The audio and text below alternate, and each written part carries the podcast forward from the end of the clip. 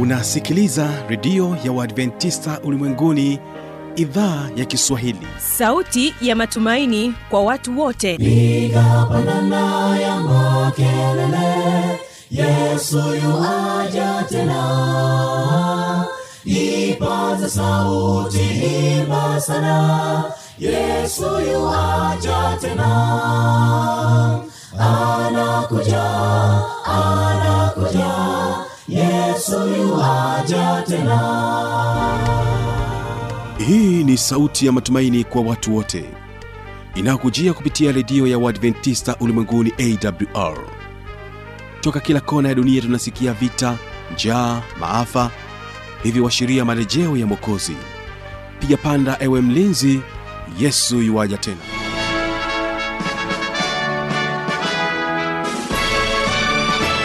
unaendelea kuitegea sikio idhaa ya kiswahili kikutangazia kupitia masafa mafupi ya mita bendi 25 kutokea morogoro tanzania. Mpendo wa msikilizaji endelea kuungana nami kupitia awr tanzania na kupitia kisima fm masafa ya 89.7 mtandao wetu ni www org hii leo ungana nami kibaga mwaipaja nikiwa msimamizi wa matangazo. Leo tutakuwa na wimbo wa kwanza kutoka kwake beatrice sagati ambao unakwenda kwa jina la je moyoni umejawa na mashaka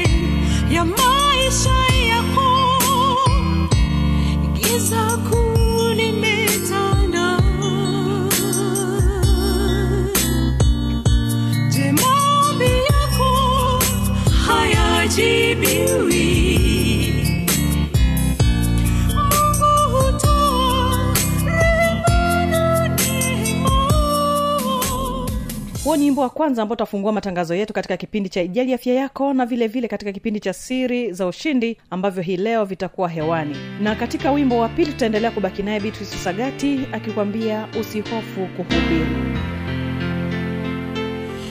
usihofu kuhubiri. Jina la bwana yesu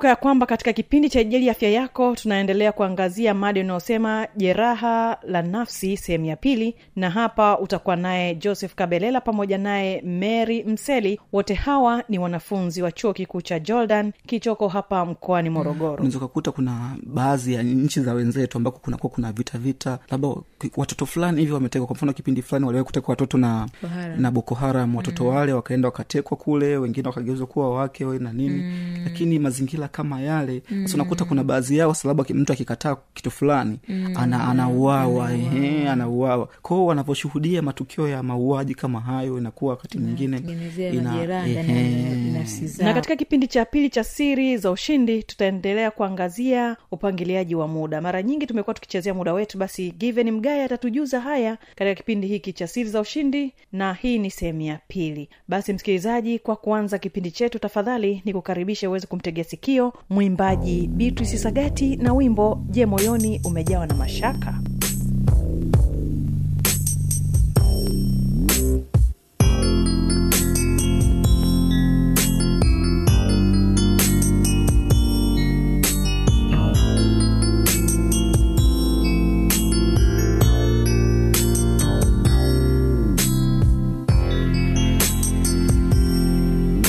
Je,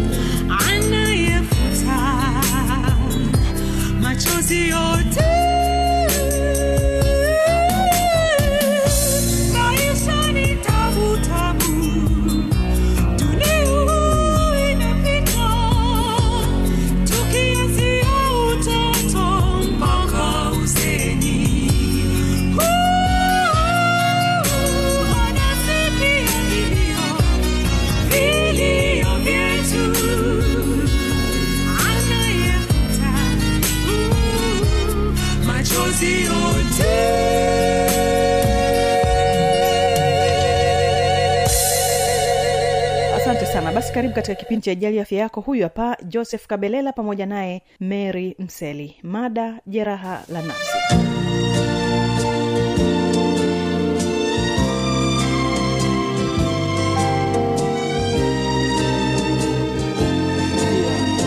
Nafsi inaweza kusababishwa na kuteseka kutokana na kushuhudia ajali mbaya mm. kwamba mtu ameshuhudia ajali mbaya imetokea mm. sehemu fulani kwa mfano labda tunakumbuka mwaka miaka ya nyuma kidogo hapo mm. ilitokea ajali ya, ya, ya treni dodoma pale. Ehe, kwa huku mtu mwingine anaweza kaa labda ameshuhudia tukio lile afrika haliondoki kichwani kwake. Mm. lakini pia wakati ndege juzi kati hapa imedondoka kwenye hata ile ajali ilitokea pale msamvu vile ajali ya, ajali ya msamvu ndio mm. watu walivyopoteza maisha. Mm. kwao wakati mwingine mtu anaweza kaa labda tukio lile limetokea na likashindwa kutoka ndani mwake. Kwao likaendelea kumsumbua. mwanafamilia anahusika katika lile tukio lilitokea kwa hiyo akipita hata yale maeneo anaumia kweli yani anamkumbuka yule mpendwa wake. Ndio na hilo tu tunasema hata kuwa muhanga wa kushuhudia mauaji kama ambavyo awali ni- nilikuwa naelezea kuhusiana na hiyo habari ya ya familia fulani kwa ambao walivamiwa na majambazi na baba yao akauliwa mbele yao hiyo kitu pia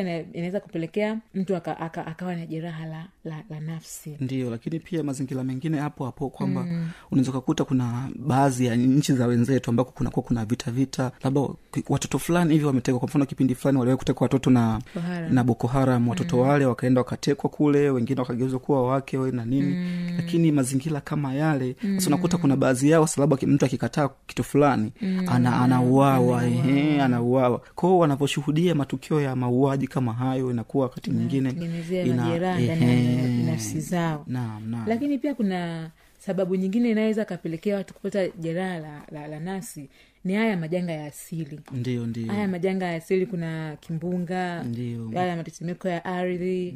Inaweza vile ambavyo kimetokea labda tuseme tuki- hapa tukienda moja kwa moja kwenye tetemeko la ardhi linaweza likatokea likapelekea hata wanafamilia kupotezana. Ndio ndio kwa hiyo ili tetemeko la linaweza kampelekea huyu muhusika ambaye kwao imetokea ime, ime, imetokea ikampelekea jeraha la nafsi baada ya kupotezana na familia yake mm. ni kweli kabisa kwa mfano kama hapo naweza nikatolea mfano mm. hivi hivi karibuni ilitokea tetemeko uturuki mm. na watu wengi wamepoteza, wamepoteza maisha lakini pia wandugu wamepotezana mm. na kwa sisi wa afrika tulipoteza pia kulikuwa kuna mchezaji ambaye ayuko yuko uturuki Mm, haijajulikana mpaka leo kwamba alikuja alikuja kuonekana baadaye mm. kwamba amesha kufa mm. japokuwa taarifa za awali zilitoka kwamba hajafariki yupo lakini baadaye baada ya kuendelea na kufuatilia wakaja wakagundua kwamba ni mtu tayari alikuwa amesha ameshafariki kwa hiyo wakati mwingine majanga haya ya asili mm. matetemeko mm. eh, vimbunga hivi sijui tsunami vinavyotokea mara kwa mara maeneo ya ufilipino sijui wapi mm. ni majanga ambayo yanawapelekea watu kuingia katika Jeraha. kupata jeraha la nafsi lakini pia njia nyingine ambayo inaweza ikamfanya mtu kuingia kupata jeraha la nafsi ni kuachwa au kutengana na mwenzi wake mm. umeona mm. Ehe, sasa hapa kwamba unakuta labda mtu alikuwa ana mke wake anajua maisha anaenda au mme wake mm. maisha yanaenda vizuri kabisa lakini baadaye wakitengana na huenda labda walikubaliana kwamba watengane kwamba ba- mimi na wewe labda hivi na hivi tu, tuachane lakini wakishaachana kwamba wanakuwa wamesuluhisha lile tatizo lakini wakati mwingine unakuta bado hawajasuluhisha tatizo mm. tatizo linakuwepo sasa mm pale ambapo unakuta mtu haji, bado hajapona na ile hali ya kuachwa na mwenzake mm. au anaanza kupata changamoto baada ya kuachwa na mwenzake mm. inaweza ikampelekea yeye kupata jeraha la nafsi. Lakini pia sio hilo tu kuna utelekezwaji. Ndio. Wengine kin- kwa kiingereza wanasema neglect. Mm. unaweza ukakuta labda familia imetelekezwa hapo baba labda ameondoka ameacha tu mke na, na, na watoto. Mm, huenda sasa baba ndo alikuwa anategemewa kwa kile kitendo cha wao kuondoka na ile familia kuwepo wao wenyewe na walishazoea kwamba baba ndo mtu ambaye yeye anahudumia familia kwa kweli kile kitendo iko kitendo kina kinakuwa ni kinaumiza sana nafsi ya mtu ndio ndio ni kweli na mm. wakati mwingine unakuta labda wakati mwingine unakuta kwa mfano kama eh, tabia za siku hizi nimeziona mara nyingi kwamba mdada anaweza akapata uja uzito mm. hasemi baba wa mtoto ni nani na mm. hatamwonyesha lakini pia akishajifungua mtoto yule mm. anampeleka kwa bibi yake kijijini alafu mm. yeye anabaki mjini anaendelea na shughuli zake lakini pia mtoto akiwa kule kule kijijini mm. bado mama hapeleki huduma za msingi kwa mtoto yule kwa hiyo mtoto anakuwa nahangaika tu vile vile na bibi yake na wakati mwingine unaweza ukakuta mtoto ndo anaanza tena kuanza kufanya biashara ndogo ndogo kwa ajili ya kupata chakula kwa ajili yake pamoja na bibi yake Kwa kwamba mtoto anabeba majukumu ya, majukumu ya, ya, ya, ya kikubwa wakati yeye ni mtoto wakati yeye bado ni mtoto kwa hiyo wakati mwingine mazingira kama haya mm. yanamfanya mtoto apate jeraha la nafsi kwa sababu ya wazazi wameshindwa kumtimizia mahitaji yake ya msingi Ndio.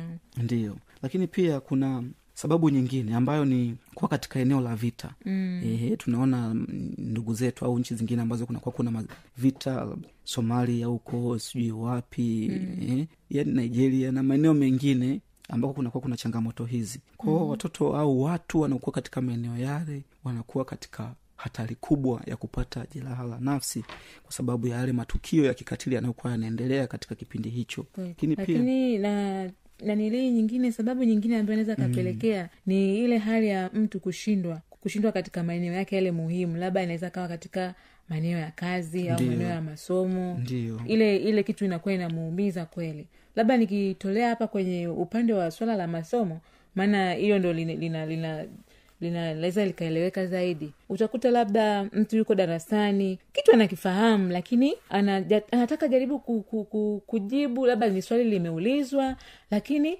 ana, anashindwa anaogopa anakuwa na hofu lakini sio kwamba kitu akijue. Hapana mm. anakijua. Ila tu kuna hali ambayo ambayo anayo ina, inampelekea kuwa na hofu. Ndio. Kwamba nikijibu itakuwaje au itafanyaje? Yani kuna maumivu fulani hivi ambayo ana- ana- ana- ana- anakuwa nayo. Ndio. Ana, yani, ni, wata- ni, kama nikikosa itakuwaje mm-hmm. anashindwa ile kuthubutu. Na hapo sasa dada meli mwanaake huyu mtu kwa kipindi cha mwanzo huko mm. kwamba labda amewahi kufeli katika eneo fulani.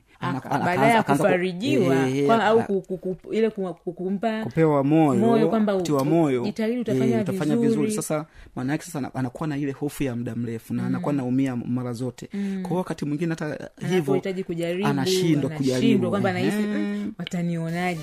"Mm,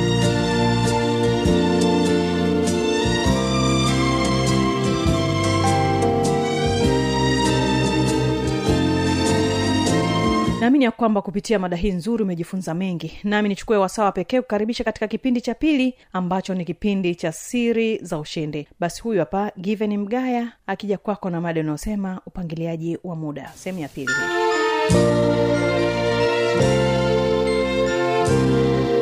hii nafanya hivyo kwa sababu ulivyopangilia vizuri muda wako wakati wa utekelezaji wa majukumu yako unakuwa hauna wasiwasi au hakuna vitu ambavyo vinakuwa vinakusukuma kwamba muda hautoshi muda hautoshi. Hapana. Akili yako inakuwa imetulia mwili wako unakuwa umetulia mazingira yako yanakuwa yametulia kwao akili yako inafanya kazi kwa ufanisi mkubwa. Na wakati mwingine unaweza kuja na jambo ambalo linakuwa ni bora na kila mtu analiona kuwa bora. Na hii haii kwako tu.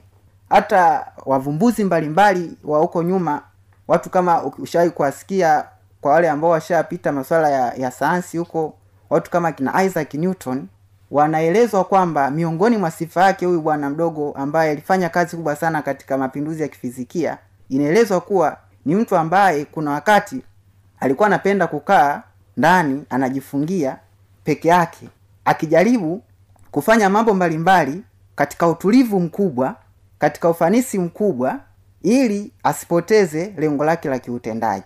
Ni kwa sababu hahitaji bugza. Kwa mwenyewe unapokuwa umepangilia muda wako vizuri inakufanya usiwe na bugza yoyote juu ya utendaji wa kazi yako na kazi yako pia inakuwa na ufanisi mkubwa. Ndiyo maana leo hata kesho utakapokwenda kwenye fizikia kwenye sayansi hawezi kuona hawezi kupita na ukakosa kumsikia mtu kama isaac newton kutokana na kwamba wakati wa uvumbuzi wake alitulia na alitumia muda wake vizuri na nguvu zake alizielekeza vizuri kweli kweli. Kwa hata wewe mwenyewe ndugu msikilizaji ukipangilia vizuri muda wako katika utendaji wako inaweza kukupatia nguvu na nafasi ya kuwa mfanisi zaidi. Ndugu msikilizaji baada ya kufahamu maana ya upangiliaji wa muda lakini athari ambazo mtu anaweza akazipata kama asipopangilia muda wake vizuri ama kutumia muda wake vizuri na umuhimu au kwa nini tunaaswa tupangilie vizuri muda wetu. Ningependa pia tuendelee na kipengele kingine. Tunasema mbinu za upangiliaji bora wa muda au hatua bora za matumizi ya muda. Kwamba tushafahamu nini maana ya kupangilia muda lakini pia tumeshafahamu uh, madhara yanayoweza kupatikana kama mtu asipopangilia vizuri muda wake. Sasa lakini pia tushafahamu kwa nini kuna huo umuhimu wa kupangilia muda vizuri. Sasa tunakwenda kufahamu mbinu za upangiliaji wa muda. Na sio mbinu tu bali tunakwenda kuchukua mbinu ambazo ni bora za kupangilia muda wako. Mbinu ya kwanza au hatua ya kwanza tunasema kwamba panga namna utakavyotumia muda wako kwanza kabla ya kuanza utekelezaji wa jambo lolote. Hii ina maana gani? Kwamba kuna wakati mtu anakuwa anaishi kimazoea anaishi bila kufikiria kwamba kuna muda kwamba yeye akilala akiamka asubuhi anajua kesho nitakwenda shambani. Akifika shambani anakuta na kazi zaidi ya mbili. Anaanza kujiuliza nianze na ipi nifuate ipi? Nifuate ipi nifuate ipi? Mwisho wa siku anajikuta yuko katika ukakasi wa jambo lipi aanze kutekeleza. Na jambo hili atalitekeleza kwa muda gani na hili atalitekeleza kwa muda gani. Kwa hiyo katika ule ukakasi wa kufikiria namna ambavyo atatekeleza jambo lake inakuwa ni shida pia inapunguza hata ufanisi wa utendaji kazi. Lakini unapokuwa na kawaida ya kupanga namna utakavyotumia muda wako kabla ya kuanza kutumia kabla ya kutekeleza jambo lako kwa mfano unafahamu kwamba wewe shughuli zako ni shughuli za shamba. Na kesho asubuhi labda unakwenda shamba labda liko eneo fulani labda tuseme matombo. Sasa baada ya kufahamu kwamba una shamba ambao liko matombo kabla ya kufika huko matombo tayari unapaswa uorozeshe kazi ambazo unakuta hiyo siku utakwenda kuzifanya. Kama utakwenda kusafisha shamba utakwenda pia kuandaa mashimo kwa ajili ya kupanda basi ziorozeshe kazi zote ambazo unahisi utaifanya siku inayofuata. Baada ya kuorozesha hivyo vitu kitakachofata vipangilie muda kwamba hii kazi nitaifanya kwa muda huu.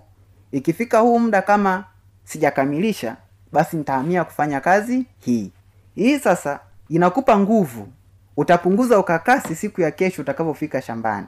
Na kama una shughuli zako siku ya siku ya kutekeleza hilo jambo ama hiyo kazi unakuwa hauna ukakasi. Tayari akili yako imeshajiandaa. Mwili wako pia umeshajiandaa kwamba leo nakwenda shamba nitakwenda kufanya moja mbili. Muda huu hadi huu hapa nitafanya hivi. Na hiyo nimeizungumzia kwa ile kwamba unapanga ratiba ya kesho. Lakini vile vile katika upangiliaji wa kazi au majukumu ya msimu. Tuna maana ya kwamba kabla msimu haujaanza unapaswa upangilie vizuri muda wako. Na msimu labda kama wewe ni, ni mkulima kabla ya kwanza msimu wa kilimo haujafika mbali na kupangilia muda wako pia unapaswa upangilie malengo yako. Au malengo yako ambayo utakao umeyapangilia ndiyo utakaoyapatia muda. Kwamba katika msimu wa kilimo lengo langu ni kufanya moja mbili tatu na hili jambo nitalitangulia nitafanya hili nitafuata hili nitafuata hili. Hili nitalifanya labda kwa miezi kwa mwezi mmoja miezi miwili na kadhalika. Vile vile kwa mfanyabiashara kwamba unafahamu kwamba labda huu ni msimu wa sikukuu au ni msimu ambao kuna fursa za biashara labda kwa mfano wale wanaofanya biashara za vifaa vya wanafunzi. Sahizi zinaweza zikawa ni nyakati labda za wanafunzi kufungua mashule na kadhalika. Sasa unapokwenda kupangilia kazi zako tayari unafahamu kwamba huu ni msimu wa sikukuu au ni msimu wa shule kufungua. Kwao majukumu yangu katika huu msimu nitafanya biashara hii hii na hii. Au msimu wa sikukuu utakapofika nitahakikisha nimefanya biashara ya kwanza ya pili na ya tatu. Hii inakupunguzia mzigo wa kuanza kufikiria msimu ukishafika. Sasa ukiwa ni mtu wa kupangilia majukumu yako msimu ukiwa ndo umeingia inakupa shida. Wakati mwingine unaweza ukakuta majukumu yako ambayo unayapangilia yanahitaji uwezeshaji fulani wa kipesa na wakati huo umepungukiwa pesa. Kwa mwisho wa siku unashindwa kutekeleza jambo lako. Lakini kama ulishapanga namna ambavyo utatekeleza hilo jambo lako katika huo msimu wakati wa kupangilia mambo muda wako tayari ulikuwa na na taarifa vitu gani ambavyo unahisi vitahitajika kwenye utekelezaji wa hilo jukumu jukumu lako ama kazi yako. Kwa moja kwa moja utakuwa umeshajiandaa. Umeuandaa muda wa kutekeleza hilo jambo lakini pia umeandaa rasilimali au vitendea kazi vya wakati huo. Hiyo ni mbinu ya kwanza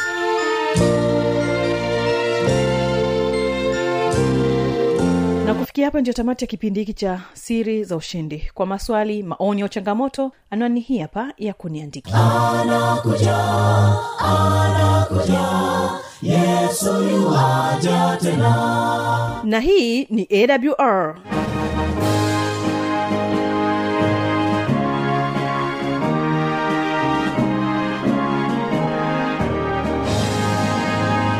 redio adventista ulimwenguni awr sanduku la posta 172 morogoro tanzania. Anwani ya barua pepe ni kiswahili at awr org.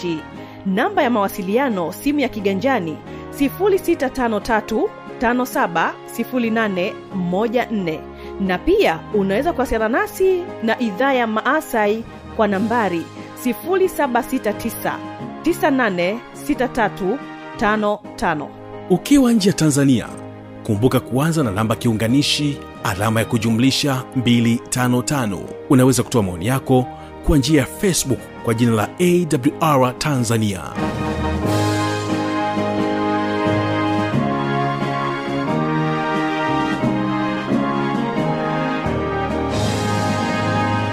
nikumbushe tu kwamba kesho ni biblia ya kujibu. Basi msikilizaji usipange kukosa. Ulikuwa nami kibaga mwaipaja na hii ni awr kutokea morogoro tanzania na nakwacha na wimbo kutoka kwake beatrice sagati anakwambia usihofu kuhubiri